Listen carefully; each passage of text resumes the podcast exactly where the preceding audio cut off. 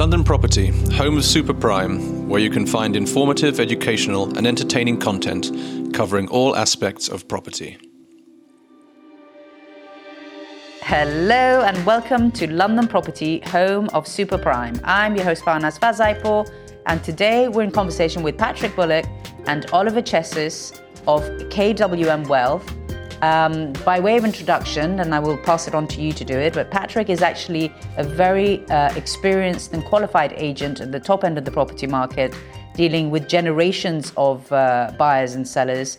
And uh, Oliver has a lot of experience in helping people plan for older age. Welcome to the show. so, uh, Patrick, why don't we hear first from you in your own words why you wanted to participate in this talk about equity release? Oh, all right, thanks, Farnaz. Um, well, yes, I've been feeling for some time that equity release is a really good way these days for releasing capital in retirement for particularly for those who haven't got a lot of assets beyond their property. And I've seen many examples, particularly of elderly ladies getting to a certain age, not wanting to move, and rightly so, because they've got their whole infrastructure of friends and they know the hairdresser and they know the grocer and they know the postman. They've got all their infrastructure around them. They can probably walk their way around their flat blind. Um, and actually, um, you know, as they come into uh, old age, um, it's better that they stay put for as long as possible. The last thing they want to do is to go into a nursing home, and um, they often don't want to move house at all. Their key asset is their property, and the modern form of equity release is one where one can draw the money down gradually rather than taking a big lump sum and paying the compound interest from day one on the big lump sum. Um, if you agree a notional figure with your equity release lender and then draw that down gradually, you only pay the compound interest on that which you've drawn down, and therefore the interest doesn't um, accelerate in the same way towards the value of the asset. And actually, you can make that last for some considerable period of time um, whilst staying put in your own home. And I find that a very useful thing for elderly people. Um, but it's moved on from that too because the money that you're taking out of uh, your property is, in fact, tax free.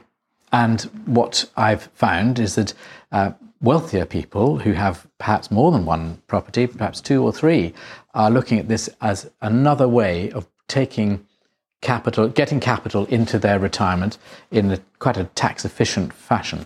It's very much a first world problem, and we should remember that these people, we can't feel sorry for them. They've, all, they've got assets, they might have stocks and shares, but if they sell their stocks and shares to pay for, um, they might not have enough dividend income to pay for the, the income that they need. So if they still sell, sell their stocks and shares and draw them down that way, um, but they will be paying capital gains on that. Whereas if they take it out of their property asset, they can maintain their lifestyle, have their two or three properties, move around, have a great time, um, whilst um, having enough money to live on. So, like a good agent, you're finding solutions, even if they mean that you're cutting off your own Constantly income stream. shooting myself in the foot. Yeah. but it is very much something that that you experience as an agent and you see because people usually transact for for some set reasons, you know, retirement or moving or you know someone passing away, divorce, etc., debt. So it's it is definitely a topic that I think is going to be really interesting to to a lot of our listeners. And Oliver, can you tell us? Uh, uh, your role in this conversation and what's your background and experience and how you're going to be uh, helping us uh, answer some questions here for our listeners today. Sure. Yeah. Well, I think it's really interesting, actually, some of the points that Patrick uh, raised, and really, it just highlights the importance of financial planning, which is which is what I do, um, working with my clients, as you say, to help them throughout their working life, really, but then also into retirement and making sure that they're um, making the most of any financial planning they've done up to that point. Um, there's lots of options often for clients in retirement as to different ways they can raise capital, whether that be equity release, obviously, which we're here to, today to talk about, um, but also important for people to bear in mind other options that they may have.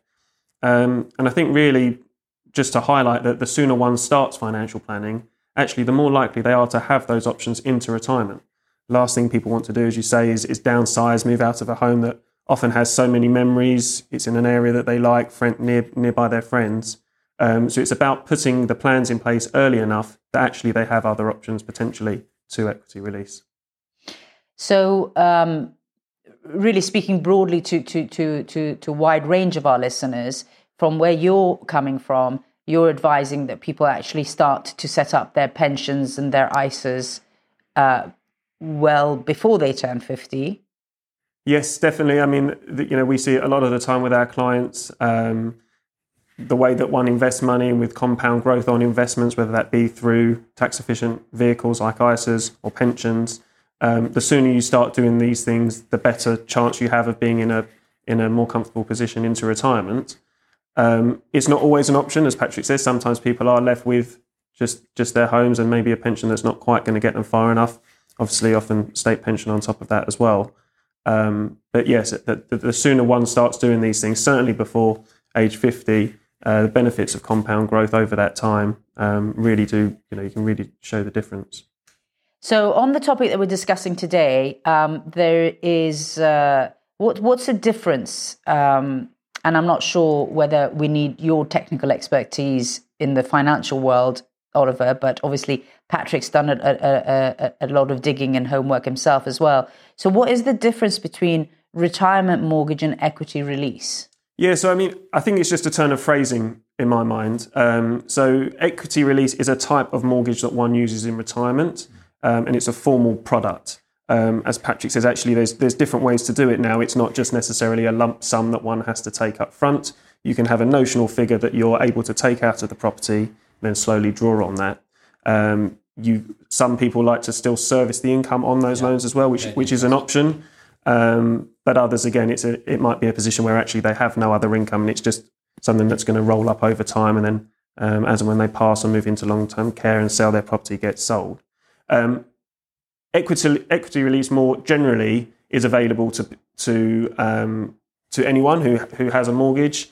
Um, I'm not not sure that's necessarily the topic we're talking about today. I think obviously we're focusing on on options in retirement, but it might be for people who have um, bought a new property, spent a lot of money on that property, and are looking to, for example, replenish their cash reserves. Um, that's something that one can do. Just take out, you know, it's just taking capital out on a mortgage, um, and it's not necessarily restricted um, as a formal equity um, release mortgage uh, loan is. And in in your experience, Patrick, going, uh, you know, talking to clients who are, who are coming of, of, a certain age and replanning their uh, lifestyles, what are you seeing as the sort of apart from maintaining your own life, but what are you, what are you seeing as as a better way to plan and a better way to have income for your family? What are people using these equity releases for? Well, there are a number of points, and I want to just come back to one thing that Oliver was saying is that actually, even now, you can get um, a form of equity release or a, or a retirement mortgage on rental properties as well. It doesn't even have to be on your own home. So that just opens up the field even further. Um, so, really, the whole topic is about maintaining debt and releasing capital out of your property assets into retirement and quite far into retirement as well. So, I get people coming to me, perhaps age 70, let's say saying, well, look, you know, we're, we're, properly into retirement now. We've got two or three properties. I need to sell one to raise the capital in order to fund my retirement because my pension pot, the pension income is not enough on its own. Um, and so therefore I need to supplement it with the capital, raising the capital. But the problem there is that if they sell a second home, they will be paying capital gains tax on that. So there's a tax implication straight away. So my question to them is, well, actually, are you still enjoying using that second property, um, or are you renting it out and is it getting you an income? Answer often yes. Um, and you know, would you like to continue to use that? Yes. Um, and then, well, why don't you consider taking some form of um, debt into retirement in the form of equity release or, or reverse mortgage or whatever? There's all sorts of different names for it, um, and either servicing the debt as you go along, uh, um, the interest as you go along, or simply allowing the interest to compound. But as I say, this, with this sort of modern method of being able to agree a notional figure, not take it all, just take it down in tranches and only pay the interest on the tranches, it's very, very manageable. And even though interest rates have ticked up in the last while, it's still relative spe- relatively speaking quite a sort of manageable way of taking capital out of your assets and using those assets for as long as you want Obviously, there comes a time when you're sort of 85 and quite decrepit that you might consider selling one off completely, paying off the debt, um, and maybe then taking equity release on your own home and using that as the income. So there's all sorts of different ways of managing it. But it's just, it's just a, something that a lot of people I speak to have not considered. They're all worried about, oh, my pension isn't going to get me enough income. Well, this is a good way of doing it. Um, it also allows you, of course, to, and this is an old fashioned thing really, or it's been around for ages, um, and again, very much a first world issue. Um, but, you know, a grandmother with grandchildren and her children are working really, really hard to make ends meet. They've got two or three kids. They'd love to send them to boarding school or send them to private school. Um, and the grandmother can do that and in her lifetime see the benefit of those children having that education. And because she's doing it in a measured seven year rule way, yep. Um, the, inheritance tax implications, you know, it, it gets around the inheritance tax issue as well. So rather than you know, saving and saving and saving and then dying and then paying 40% tax on your, or the beneficiaries paying 40% tax on your estate, and then having to pay off the debt that was incurred in order to potentially send them to private school, just front load it and pay it to the kids now and, and, and see it happen in front of your eyes. Um, I mean, we can assume why there is a gap in the market for retirees, but um, would you agree there is a gap in the market for retirees, or are there lots of options you've got for us that we just don't know because we don't know as much as you do about the financial world? Uh, no, I think I think um, for retirees getting a mortgage actually it is very difficult, and often the only option they have left, if they're looking to maintain some sort of debt or raise money on their property, is um, is an equity release mortgage. Um, again, it's perhaps a first world problem, but I see a lot of clients who have passive income into their retirement that actually would support um, you know repayment of a, a, standard mortgage if you like. But actually getting a mortgage um, certainly in your in your 70s a, a, sort of standard mortgage in your 70s and anything that you'd like to take you beyond 80 um, is really difficult. Um, and it's you know I, I come from a, a banking background and it was one of the questions that I would always ask internally all the time actually it's a quite a difficult topic to raise when you have clients who are in a position to um, continue paying um, a mortgage, as I say, whether it be passive income or rental rental income that they have um, coming in, as to why banks are just unwilling. And I think it's the landscape in general, isn't it? It's until one bank moves and says, actually, we're, we're happy to, to allow our clients to do this. There's always going to be very, very few banks willing to willing to um, to operate in that way. And likewise, I've been feeling exactly the same thing as Oliver. You know, the banks will standardly call in a mortgage uh, from the, the, the, the, the borrower at the age of either 70, possibly pushed out to 80, um, but they'll call it in, they want it paid back. And rather than morphing it into um, some form of retirement mortgage or, or, equity release option, which they could literally just morph it into it. But it seems like there are two sets of industries. The banking regulations, um, and the, the, banks have done it in a certain way, and the equity release uh, you know, industry has come up another route. And at, so far, the two have not actually met. It, it is slightly ridiculous that they haven't got their heads around just simply carrying on uh, mortgages into retirement. I'm sure they're getting there and will get there, but not, it's not openly in the market yet. And it would be so easy to do. Some, sometimes people can, can afford to pay the continue to pay the interest, mm. and other times um, you just change the, the debt into something that then um, you compound the interest on. I mean, I'm assuming the reason for that is that different banks have different products.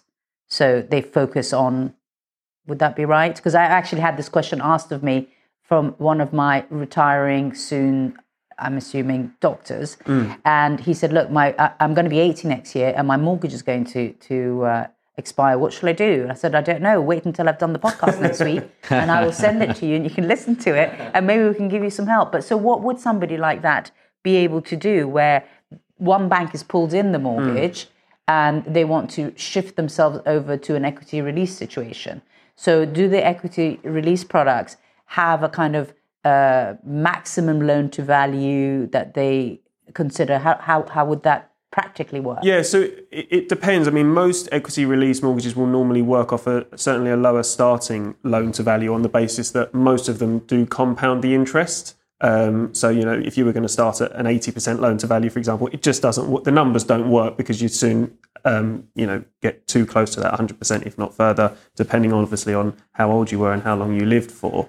Um, at the moment, that a client would have to look for a, a separate um, equity release provider in order to refinance the full amount. It may well be that they wouldn't be able to um, do the full amount depending on loans, um, the, the current loan that they had and the loan to value.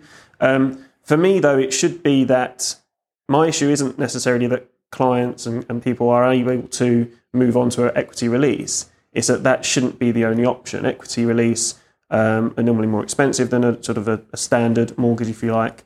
Um, and my issue with the, that certainly the high street lenders is that they should actually just be able to roll these mortgages on, you know, based on affordability and, and credit checks and, and sort of the usual. But if someone has some sort of passive income which allows them to carry on paying that mortgage down, um, whether that be, say, rental property, um, spare capacity just with, within, from their pensions, other investments. Um, at the moment, they're not able to. Whereas 10, 15 years earlier, they would be. So it sort of it almost moves into without getting too controversial. It almost comes into a well, why is it that just at a certain age you're no longer able to use the same income sources mm-hmm. to to service your mortgage?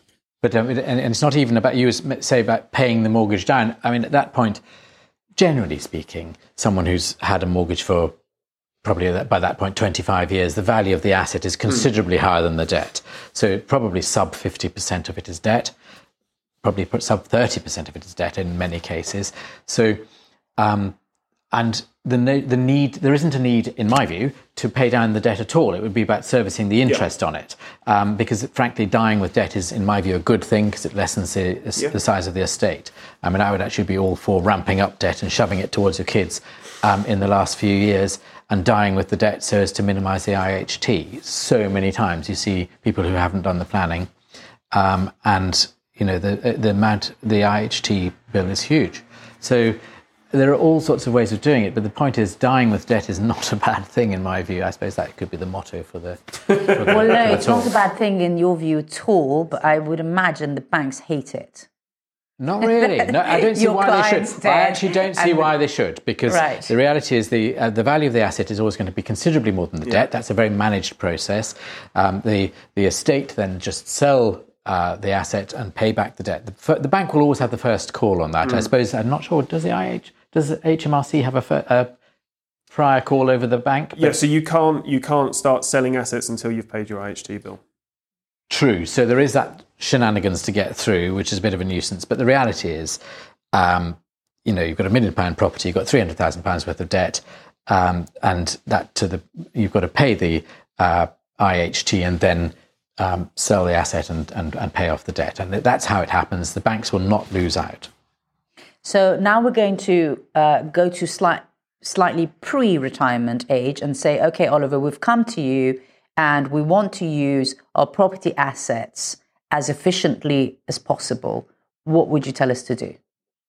Um, well, I mean, every every yeah, it sounds like fob off the question a little bit, but uh, every situation is different. Um, what I would say is that my job is about giving clients options rather than making them make choices.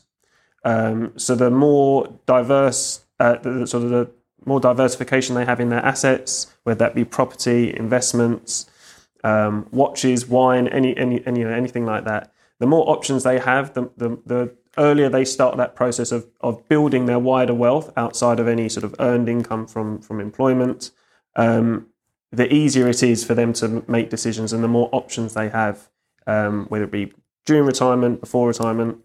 Um, that obviously makes my job easier as well um, because I can actually then present them present them with options. I think for clients who have property where they have property that's not there, um, you know, obviously they have their prime residence. If they have buy to let properties, and typically I've worked in the past with a lot of clients who do have whether it be buy to let or, or commercial property, they're always throwing off an income. Um, and it's, I suppose, using that most tax efficiently, whether that be to be reinvested, how much of that is being used to for their sort of day to day living, supplementing their lifestyle. Um, so it genuinely does depend on on the client situation. Um, but as I say, it's about it's a the sooner one starts having these conversations with a financial planner, financial advisor, actually, the easier it is and, um, for them to plan. Yeah, and people always think, oh well, I'm not rich enough to have a financial planner, but actually you can get richer by having a financial planner. Yeah, I mean, definitely. I think I think for um, one of the things that I've sort of really realised in the role over the last year is that particularly actually when when times are as they are, uh, very tough and inflationary environment, and and basic cost of living going up. You know, this is not about holiday prices going up and things like that. You know, you, you have to heat your home and you have to buy food and, and put petrol in the car. These are things that we can't avoid. Actually, any sort of financial planning that someone does, whether that just be simple cash flow, um, keeping on top of their cash flow a little bit, some sort of investing, using different um, options available to them, whether it be putting money in their pension, um, self employed individuals, making sure they're taking advantage of using their business in the right way, um, whether that again be for investments, pensions, the protection that they have in place. It's all key. It's all really, really, really key at the moment. I think actually the environment that we're in, um, in some respects, makes my job easier because when you go to talk to people about it, it it's more, it's closer to the front of their mind. Yeah. And for me on this one, it's it. Um, again, selfishly dealing in central London, you're dealing with people with high value assets. It's about helping people to plan to continue to enjoy their lifestyle mm. as best they can and in the most tax efficient way. Now, I'm not qualified in any way to give tax advice. However, I do find myself giving people many occasions giving people a good steer and they then go on off to talk to their financial advisor goes oh actually that's not such a bad idea.